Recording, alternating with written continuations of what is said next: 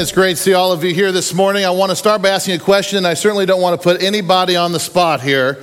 But how many of you in the last couple of weeks have at least picked up the book of Exodus once and read any of it?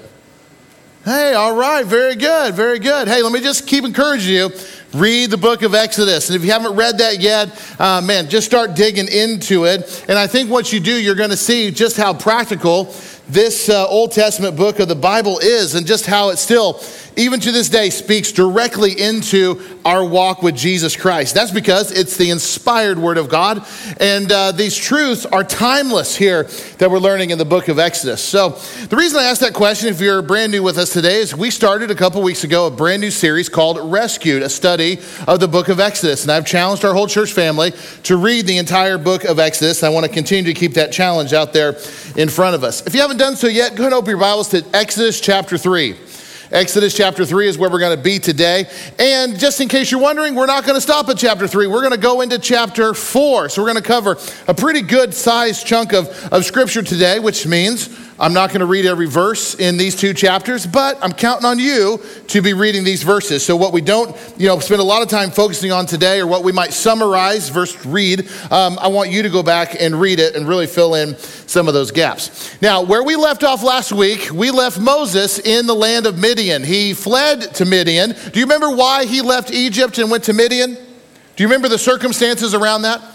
It's because he went out to see the Hebrew people, because he was one, even though he grew up as an Egyptian royal, and he went out to see them and he saw a slave master beating up on and abusing one of the, the Hebrews. And so when nobody was looking, Moses killed him. And Moses thought this was a good thing. He made a judgment call according to his moral compass, and he did it.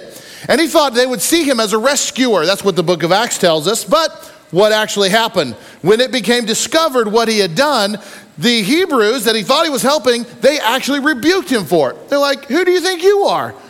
And he was surprised by this. And then when Pharaoh found out what he had done, Pharaoh wanted Moses dead. So what does Moses do? He takes off and he starts a brand new life in the land of, of Midian. And once there, he starts his brand new life. It will encompass 40 years of his life. You might remember his first 40 was in Egypt. His next 40 will be in the land of Midian. And once he's there, he got married. He, he started a family, had some kids, and he's working as a shepherd for his father in law. And this is 40 years of his life. We don't know much about these 40 years in Moses' life, but if I had to guess, he was trying to leave the memory of Egypt behind. Okay, that's if I, I just that's what the scripture makes me think that he had no idea, you know, no, no thought, no inclination of ever going back to Egypt. Even though he grew up an Egyptian royal, he was happy living as a family man in the land of Midian, earning his living as a shepherd. Here we have Moses now. He's in his 80s when we get to Exodus chapter 3. And like I said, the farthest thing from his mind is ever going back to Egypt. But let me tell you something that uh, comes to my attention as I read Exodus chapter 3 when God calls Moses in his 80s. It tells me that God never once ever takes his eyes off of us. It doesn't matter if you're eight years old or you're 80 years old, God's eyes are never off of you. Now, you can take your eyes off of God, but God is never going to take his eyes off of you. And Moses is going to learn this in a very practical way right here in Exodus chapter 3. So let's just start digging into this. Look at verse 1 of chapter 3. Now Moses was tending the flock of Jethro, his father in law, the priest of Midian, and he led the flock to the far side of the wilderness and came to Horeb, the mountain of God. Now I'm going to stop right here for just a minute because I would like for all of you to make a mental note of something we just read. And that mental note is this the mountain of God. Okay, the mountain of God. If you underline stuff in your Bibles, just I would underline it, put a little star by it. But I want you to remember that because the mountain of God, as it turns out, will become a very significant place later on in the book of Exodus. Now, this is the first mention of it, and that's why I want to point it out to you. This is the place, this mountain of God, this area around it, that God will call Moses, and he will have this, this manifestation of God right here near this mountain. But let me tell you, this is just the first of many things that Moses and the Israelites will experience at this mountain. Later on in the book of Exodus, we're going to learn that this is the mountain that Moses went up to get the Ten Commandments and he came back down to deliver them to the people. This will be a mountain that will times appear in a very dense cloud, and people will hear God's voice in this cloud, but they will not see him. This is the, the mountain that God would tell Moses that he's got to put a border around it to keep people away. They're not allowed to approach the mountain, they're not allowed to set foot on the mountain or touch the mountain, or they're going to be put to death. Only at a certain time would be, they be allowed to approach this mountain. This is the area that we're talking about. The Bible speaks that there was thunder and there was lightning and there was a cloud that covered this mountain, and it was all accompanied by these large trumpet blasts that, that put fear and trembling in all the Israelites. It's at this mountain of God. This mountain at times would be covered in smoke, and that is because the Lord would descend upon this mountain in a flame of fire. And the Bible speaks that, that this mountain would smoke, and smoke would rise from this mountain like a smokestack from a furnace. That's this mountain. This is the mountain that one time Moses came down off of after spending time with God, and they said that his face was radiant, it was glowing, and they had to put a veil over Moses' face just so people could spend time around him. It's this place. This is the area around this mountain that would be the setting of one of the Israelites' lowest moments. You see, Moses was up on the mountain, and the people got impatient. And so they created their own God. It was a cow like God, and they made a statue of it, and they all started to worship this God. A, a lot of things happen at this mountain. Really incredible things. And even just describing it to you, you might be thinking, that sounds like an incredible place. Where is this mountain? I'd like to go see this mountain. Uh, why is this not one of the top tourist sites in the world? Well, that's a very loaded question. It's a question that probably fits better in the next Unearth series when we do that again. And we're not going to talk about it right now, but let me just say that is the subject of a whole lot of debate. It's a spiritual debate, it's a biblical debate, it's most certainly an archaeological debate, and one we're not going to solve during this series. People have been trying to figure this out for years. But let me just tell you this it is a real place.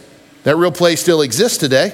And there's a lot of ideas and uh, interesting ones about this place. But I want you to see today in Exodus chapter 3 that we get our first introduction to this incredible place that will serve as the setting for these incredible things. And I can't wait till we get to that part in our study. And it begins right here in Exodus 3 with the manifestation of God in the form of a bush that was on fire but never burn up, and it sparks Moses' curiosity. Now let's look at verse 2 together. The angel of the Lord appeared in, in, to him in flames of fire from within a bush. And Moses saw that though the bush was on fire, it did not burn up. So Moses thought, I will go over and see this strange sight, why the bush does not burn up. I think Moses is doing here what I think most of us guys do. We see something that doesn't make sense, and we don't think, maybe I should stay away from that. No, we think, let's go get closer. Isn't that human nature? This is a weird thing I've never seen before. Let me get a closer look. Do you, why is that, fellas? Why do we do that? Why do I, I um, um, a few weeks ago, um, nobody believes me, but a few weeks ago, I swear, I saw a bobcat walk across my back deck, all right? So I have this room in my house that has a big window that overlooks the backyard of my house. It's a, it's a wooded area. It's a lot like your, your guys' has a lot of woods, a lot of squirrels and critters and stuff around. I've got a deck back there. And I'm sitting there working, and I look up, and, and a bobcat runs across. And it was so fast, I couldn't get my, my camera out fast enough and take a picture. But nobody believes me. That's okay. I'm telling the truth. I told my wife, she goes, A bobcat, huh? Hmm. So yesterday, same room, it's about 6:30 in the morning, and I'm, I'm working, and, and I look out the window, same deck, same direction, and I see the rear end of something run under my deck. Now, I've become quite accustomed to knowing and identifying rear ends of animals, all right? We've got them all figured out. And that was not a rear end I'd seen very much of. Okay, it's not a squirrel, it's not a possum, it's not a skunk, it's not these things. It was, I think, another bobcat. And I'm like, oh, and, and I hop up immediately, and I don't have any shoes on or nothing. I, I, I might have clothes on, but I don't have shoes on. And I, and, I, and I grab my phone and I run out on my deck, and the squirrels are going nuts. I have learned since a couple weeks ago, squirrels are on the menu of bobcats. And so I, I have squirrels all over the place. And do you know what a squirrel panicking sounds like? YouTube it. And this is what I'm hearing, okay? And it is loud. And they're and I've never heard them make this noise. So I'm going, there's got to be a predator. This is a bobcat. And I'm, I'm out on my deck and I've got my phone. I'm just trying to get anything. and I'm like, this thing, he's going to pop out. And then it hit me. I'm tracking down a bobcat in my bare feet. And I don't want to tangle with a bobcat. And I'm like, why is it, fellas, that we run towards things we don't understand? So I was like, this is my phone. I was unarmed. I'm like, I never did see it. But here's Moses. He sees this thing he's never seen before. He's been, he's been in these lands for 40 years and he's never seen this. So he goes in for a closer look because that's what we do. It says in verse 4 When the Lord saw that he had gone over to look, God called to him from within the bush Moses, Moses. And Moses said, Here I am. Do not come any closer, God said. Take off your sandals, for the place where you are standing is holy ground. So not only is Moses seeing something that he has never seen before, now he is hearing things that he has never heard before. And it's a voice that calls Moses by name. And this voice tells Moses to do two things don't come any closer and kick off your shoes. And he says, The reason you're not coming any closer is because where you're standing is holy ground. You are in the presence of God. And there is a significant spiritual reality here with this encounter. There exists a gap, a distance between God and man. It is a gap that we would learn later in the New Testament that Jesus came to bridge through his death on the cross and his resurrection. He reconciled God to man. But let me tell you something sinful man cannot approach a perfect God without Jesus. He says, Moses, you keep your distance. And then he says, You're going to kick off your shoes. And this is an act of great respect and reverence. Many cultures do this. It's something that Moses would have understood. And God's like, You get your shoes off, you're on holy ground, and you don't approach the, uh, approach the creator of the universe without respect and reverence. And had Moses not done these things, I doubt he would have survived the encounter, if you want to know what I think. So if you look at verse 6, and then he said, I am the God of your father, the God of Abraham, the God of Isaac, and the God of Jacob. At this, mo- at this, Moses hid his face because he was afraid to look at God. Let there be no mistaken identity here. God is being very specific with Moses when he says, I am the God of Abraham, Isaac, and Jacob. Now, bringing up Abraham, Isaac, and Jacob, there's a, there's a significant reason for that. Because God's like, I want you to know who I am. By bringing up their names, he is referencing the promise that he made to Abraham that, uh, that uh, he was going to raise up a mighty nation out of Abraham's bloodline. And in doing that, God is identifying this is the God that I am, which also makes him the God of the universe. He is the creator, he is the one true God. He, let there be no mistake who I am. The very people who are living in slavery right now under the oppressive power of the Egyptians. Those are my people. Make no mistake who I am. Now, as far as we know, this is the first time that God has audibly spoken into this situation in around four centuries. It's been that long. That's right, this burning bush experience near the mountain of God is the first time that God has verbally interjected himself into the story. The last time we hear God's voice is in Genesis chapter 46. Rewind the, the timeline 400 years. And in Genesis 46, verse 2, God says this to Jacob. God spoke to Israel in a vision at night and said, Jacob, Jacob, here I am. He replied, I am God, the God of your father, he said. Do not be afraid to go down to Egypt, for I will make you into a great nation there. That was the last time. And now, four centuries of heavenly silence has been broken when God set that bush on fire and said, Moses, Moses. And Moses said, Here I am. I'm here. It's, it's a very similar kind of conversation. So, with that much passage of time, God needed to make it super clear make no mistakes who I am. There's been 400 years go by. This is who I am. I am the God of Abraham, Isaac, and Jacob. I'm the one that made this promise.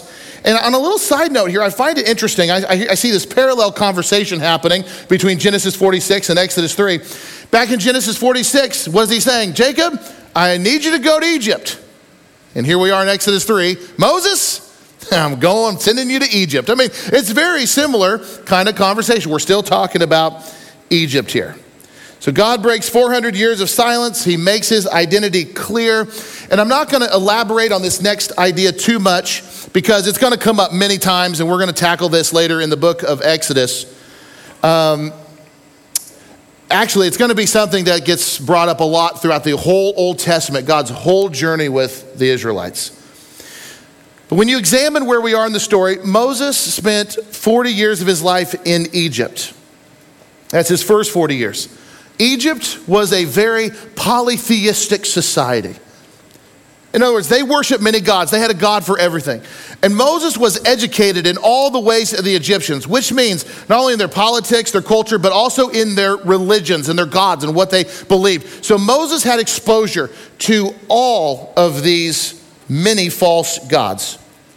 And we have to ask the question when Moses is in his early 80s and he's standing out in the wilderness and he's talking to God through this burning bush, what exactly was Moses' understanding of God in that conversation? What did he know? What did he believe? I think it's a really hard thing to pinpoint, to be quite honest with you. But what is very clear is that for the last several hundred years, the Israelites, God's people, have been fruitful and multiplying, and they had been growing into a large group in the nation of Israel, or excuse me, nation of Egypt. And while they were doing that, they were living side by side of a culture that believed in many gods. And what they practiced and what they believed looked a whole lot different than the relationship that God had with Abraham, Isaac, and Jacob. And, and so God's like saying, let there be no mistaking here who I am. I am not like all those other so called gods that you and the Israelites have been exposed to throughout your entire lives. My identity and my place are well established. Now, I said this a couple weeks ago when we started this series. It's a good place to bring it in as a reminder. As we study the Exodus, it is not so much about God getting his people out of Egypt as much as it is God getting Egypt out of his people. These false gods, these polytheistic thinking, this worldliness, this culture, it is going to be a battle for generations to come to get this mentality out of his people and to understand exactly who we are dealing with. We are dealing with God. And friends, when you think about our walk with the Lord today, and what we are trying to do. I can tell you, establishing exactly who God is is of utmost importance. Who is God? I can tell you, the God that we worship is the God who loved the world so much that he sent his one and only Son to this world to die on a cross. And whoever so believes in him will not perish, but have everlasting life. That's the God that we worship, the God of the Bible. That's our God. And I tell you, it burns me to no end when I hear coming from the pulpits of America a mixed message about exactly who our God is. And they'll try to make our God associate with all the other religions, and you'll hear craziness come from our pulpits that, like, we all kind of worship the same God. We have different expressions of our faith, and all this other nonsense. We do not worship the same God. We do not worship the Muslim God. We don't worship the Hindu God. We worship Jehovah God and he is unique. And there's no mistaking his identity, and we cannot be unclear. He's the God of the Bible. And here you have God speaking to Moses let there be no mistaking who I am. I am not like any of those other gods that you have exposure to. I'm different. I'm the God of Abraham, Isaac, and Jacob. That makes me the one true God, the God above all gods. So, with his identity squarely in focus in this conversation, we come to verse 6. The Lord said, I have indeed seen the misery of my people in Egypt. I have heard them crying out because of their slave drivers, and I am concerned about their suffering. So I have come down to rescue them from the hand of the Egyptians and to bring them up out of the land into a good and spacious land, a land flowing with milk and honey the home of the Canaanites, Hittites, Amorites, Perizzites, Hivites, and Jebusites. And now the cry of the Israelites has reached me. And I have seen the way the Egyptians are oppressing them. So now go. I am sending you to Pharaoh to bring my people, the Israelites, out of Egypt. And there it is, very clearly, right from the mouth of God Himself. I have heard from them. Here's what I'm going to do for them. And this is how you, Moses, fit into it all. So, so God is very clear. This, this is what I'm all about. This is, this is what's going to happen. And I'll just tell you that these few verses right here, it may not have hit you this way on a first read, but I think it will hit you on a second, third, and fourth read. That these few verses that we just read should be among some of the most comforting verses in all of Scripture. What is God communicating? God is saying, I hear, I see, and I know.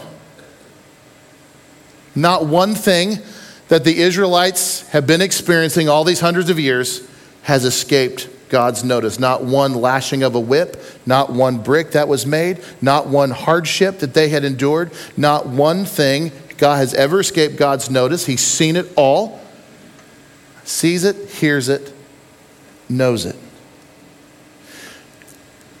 And you know, you, you might have walked in here this morning, and, and you, might, you might be wondering this right now. I wonder if God sees me. I wonder if God knows what I'm going through. I wonder if God is paying attention to the details of my life. And you might even go so far as to say, I don't know if God's paying attention to me. I, I, I can't tell if He's paying attention to me. You might be in here today and you might be wondering as you look over the landscape of our country, and you might be wondering, God, are you seeing what I'm seeing? Certainly, Lord, you've got to be seeing this. This, this can't have escaped your notice. And you might have even taken that a step forward and say, God, I don't understand why you don't step in and do something about this. I wonder if the Israelites ever thought to themselves, we haven't heard a peep out of God in a long time. I wonder if he's forgotten about us. I wonder if he's changed his mind about us. I wonder if he no longer wants to make a, wonderful nation out of our family. I, I, wonder if he just, at some point, just said, oh, fooey on all of them. I'm going to do something different. But we are reminded in these verses that regardless of what we may be thinking about or what we might be concerned about happening in our lives and what's happening in the world around us, we can rest assured today that God sees, God hears, and God knows everything. And at just the right time, his providential hand will reach out and act. That's our God. Now, as we keep reading the rest of chapter 3 and, and get well into chapter 4 today, I, I, I don't want to oversimplify it, but if I had to just sum up what the next chapter and a half says to us, it's this it is Moses trying to convince God that he's got the wrong guy. All right? So if you haven't read this before, let me just tell you the next chapter and a half is all Moses trying to lay out all the reasons for why he's not the right guy to go to Egypt. Because Moses heard loud and clear that God's got a plan for him and you're going to go to Egypt. He's like, nah, let me lay out for you my five point plan for why this is not the right call, God. Now, we read this all these years later, and, and it's easy for us to stand on this side of the scripture and go, what Moses should have done is after hearing from God, his voice out of the burning bush, Moses should have snapped to attention like a well trained soldier and said, Yes, sir, what's my next duty, sir? Where do you want me to go? And, and that's kind of, but that's not Moses' response. You would think that after hearing God's voice and seeing the manifestation of God in this bush, that Moses would have been ready to storm the gates of hell with God. That's what you think Moses would, would do because we see ourselves going, I wouldn't have pulled that. I wouldn't have pulled an excuse. I'd, I'd have done what God wanted me to do. Well, not so fast. What Moses will do, whether he meant it this way or not, is he's going to lay out all of his insecurities before God and he's going to question all of God's wisdom. And friends, I'm just here to tell you that that sounds and it's going to sound a lot like the same things we do. I think when you kind of analyze here, we're going to do in a moment about all of Moses' excuses, I think you're going to say, that's, I've sounded like that before. And I've had these same objections, whether you've ever verbalized them or not. The first thing he says to God is like, God, I have no credibility. In fact, if you're taking notes today and you just want to keep track of what we're doing, it's in the app, you say, there was a big lack of credibility. He says to God in verse 11, Who am I? I'm a nobody. I don't know why you're asking me. I'm a nobody. And you look at verse 13, what's he say? He says, Suppose I do go. Let's just let's think this through out, God. Let's, let's look how this all goes together. Let's say I do go and I say, Hey, the God of your fathers has sent me to you. And then they ask me, Hmm, what's his name? Let's see if you know him. What's his name? What do I tell him? Because I'm not so sure Abraham, or excuse me, Abraham, Moses, these names get confusing sometimes. Moses really could tell. What do I tell him? What's your name? I think Moses is doing what we do at times. When, when we feel the call of God to do something, we feel that urge of the Holy Spirit, and, and we say, No one's going to believe me. Who am I? I got nothing. Why should they listen to me? Maybe in the back of Moses' mind, maybe he's also thinking that he gets to Egypt. He just, it's like what we do. Let's, let's play this out. How, let's role play this. How's this going to work out? What if I get there and I say, hey, I'm Moses, and yeah, I'm kind of from the neighborhood. And they're like, oh, we remember you. You're that rich kid. You're that rich, spoiled brat. Thought you, you could just, you know, do whatever you wanted. We know who you are. And I think maybe Moses like, well, what if they say that? Or what if they say, no, no, no, we know you. We've heard the stories. Yeah, when no one was looking, you murdered that dude. Why should we listen to you? I don't know. All the scenarios that Moses was going on in mind. It's the same kind of thing we do. It's like, uh, no one's going to listen to me. I, I, you know, whatever. He's got a credibility problem. But here's what God told him about that issue that's going on in his mind. He's like, when, when you go there, and they ask who I am, you just tell them this. You, you, say these exact words. You say, I am has sent me to you. That's it. You say that, you're going to be good. In fact, we'll see the exact words God said. Look at verse 14. God said to Moses, I am who I am. This is what you are to say to the Israelites I am has sent me to you. God also said to Moses, Say to the Israelites, The Lord, the God of your fathers, the God of Abraham, the God of Isaac, the God of Jacob, has sent me to you. This is my name forever. The name you shall call me from generation to generation. This is a whole sermon all by itself. So I'm actually what I'm going to do is I'm going to send you on a deep dive. Some of you have asked me, I want to go deeper into the book of Exodus. So here's my assignment for you. Verse 14 and 15 is your assignment. This is your deep dive, and I want you to dive into this name of God. And I want you to see how it directly links to Jesus in the New Testament. But I'm going to let those of you who are interested dive into that. But for our purposes today, just know this that when God said, I am who I am, I am is, is sending you. God is said, He is separating Himself from all the false gods that they are familiar with. I am not like them. I am different. I'm the one true God. That's what he's saying. I'm above all things. I was here at the beginning and I'll be here at the end. I'm the God that never changes. I was saying yesterday, today, and forever. I'm an eternal God. I'm an unchangeable God. That's who is sending you. And I am not like any of those other gods that they know. That's who I am. I am who I am is God's way of communicating to Moses or through Moses and to Moses and to the Israelites that the deliverance of the Israelites has nothing to do with, with Moses' credibility, but it has everything to do with God's ability. This is God's doing. It's not Moses' doing. So Moses' credibility has very little to do with it. This is about God's ability. I'm doing this. And God's like saying, I have the credibility and I have the ability. And Moses, you need to trust me and you need to obey me. It doesn't matter what your past is, it doesn't matter how good you think you were or are or anything about what's happening now. You need to trust me in this. So as you read the rest of Exodus chapter 3, and you move into chapter 4, you're going to read that God lays out his plan in great detail to Moses. This is going to happen, then this is going to happen, then this is going to happen, and then this is going to happen, and you're going to do this. And, and he just lays it. It's like this, it's like this great preview of a movie that blows the ending for you. It's too much preview. Now I know this is, you read it, and you're going to see God lays out exactly how things are going to unfold. And then we come to chapter 4 and Moses is letting God know about something else, an insecurity, something like, he says, No one's going to believe me because I don't have any evidence to prove it. So I'm going to show up and, I, am going to say that God did this and that. And, and what makes them believe the words that I'm saying? Look at chapter 4, verse 1. Moses answered, What if they do not believe me or listen to me and say, The Lord did not appear to you?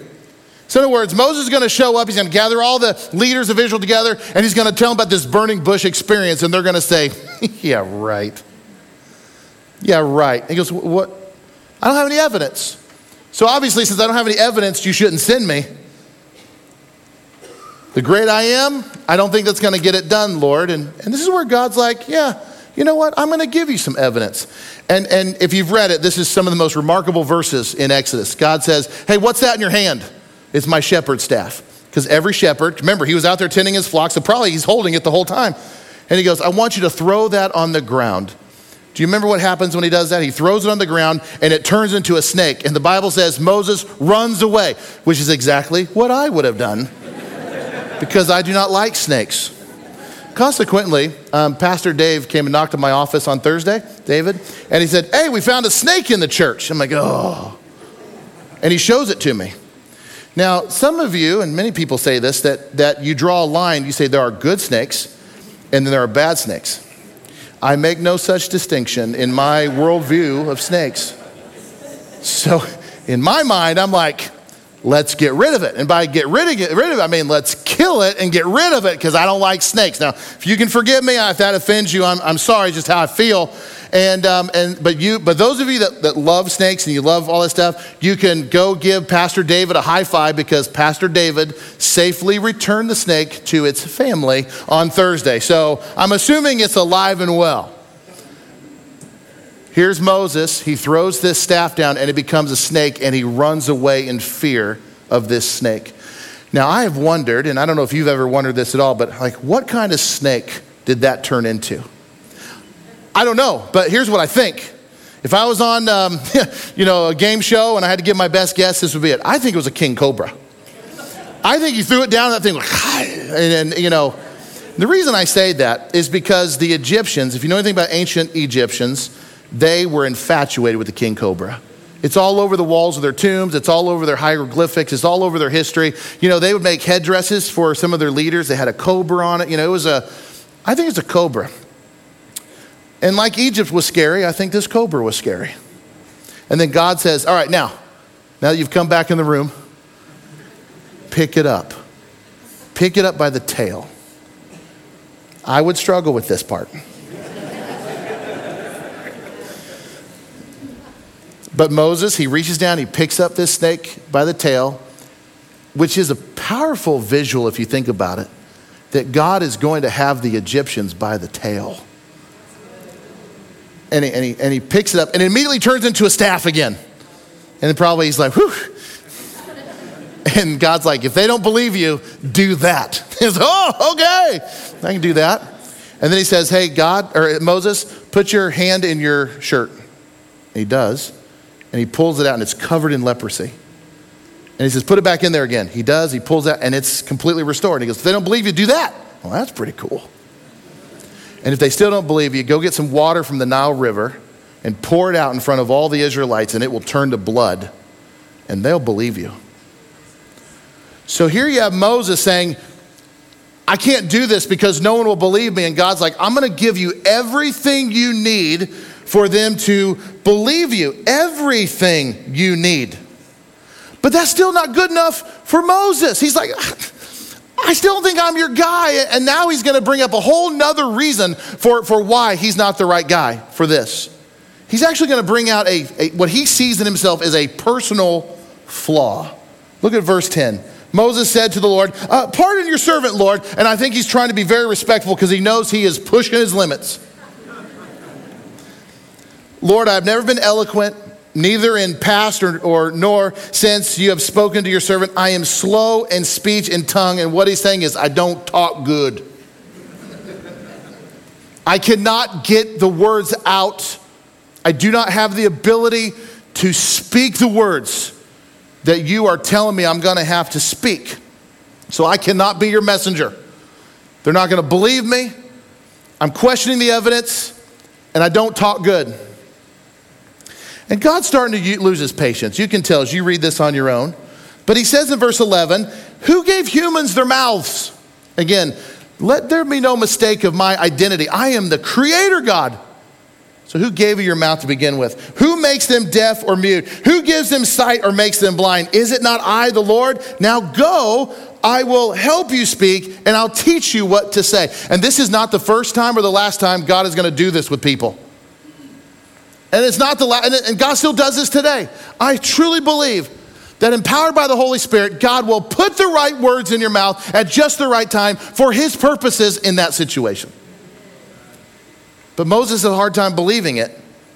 So, but God is saying, You got nothing to worry about because it's me who's doing it through you. And then look at verse 13. Moses said, um, Pardon your servant.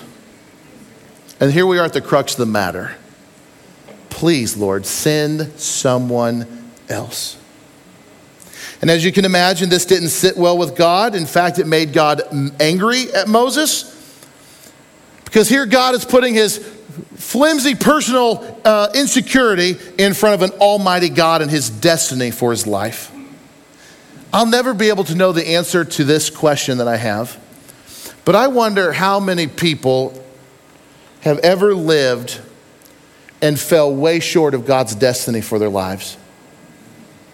Because of an insecurity, because of a, Moses like interaction with God. I'm not good enough. There's somebody better than me. I wonder if these kind of phrases have ever stopped us from becoming the very thing that God has called us to become. So God has a solution. He's like, fine, we're going to bring Aaron along with you, and he'll do some of the speaking. Now, Moses thought that God had the wrong guy. Moses thought he didn't have credibility. He didn't think anybody was going to believe him. He was personally too flawed to be God's man. And if you think about it, these are the very reasons people use today for not following through with what God has for their lives. And we're not all that different from Moses. And I hope you're starting to see Moses as a real person. He is a biblical giant, but in Exodus 3, he sounds a lot like us. I've said this many times before, and we've, we've studied this through extensively as a church family, but it's a good place to remind you of it that God has a habit of using the least likely of people in the world for his purposes. He really does. The most unlikely of candidate God uses to do his will. God has a way of using us and pushing forward his agenda in spite of us. And I've often wondered if this is something to somewhat, at least to what Paul was talking about in the New Testament when he was talking about this thorn that he had in his flesh, that he begged God to take it away and God wouldn't do it. 2 Corinthians 12, 8 says, Three times I pleaded with the Lord to take it away from me. We're not exactly sure what it was this affliction, this weakness, this insecurity, whatever it was. But he said to me, My grace is sufficient for you, for my power is made perfect in weakness. Therefore, I will boast all the more gladly about my weaknesses so that Christ's power may rest on me. That is why, for Christ's sake, I delight in my weaknesses, in insults, in hardships, in persecutions, in difficulties. For when I am weak, then I am strong. Those words from Paul and what I'm understanding is happening with Moses and all the excuses that I've ever made in the world for not doing what God wanted me to do It just reminds me that God can use us in spite of our weaknesses, and He often does. That God works through the very insecurities, the I don't think I'm the guy, I don't think I can do it, I don't talk good, I didn't do this, I do that. All those things. God works through that stuff. And when He does, there is no mistaking who should get the glory for it. Because at the end of the day, when God works through all of those things, what else is there to say except look what God did? because I certainly couldn't do it. But look what God did. And this is exactly the place that Moses will land eventually. Look what God did.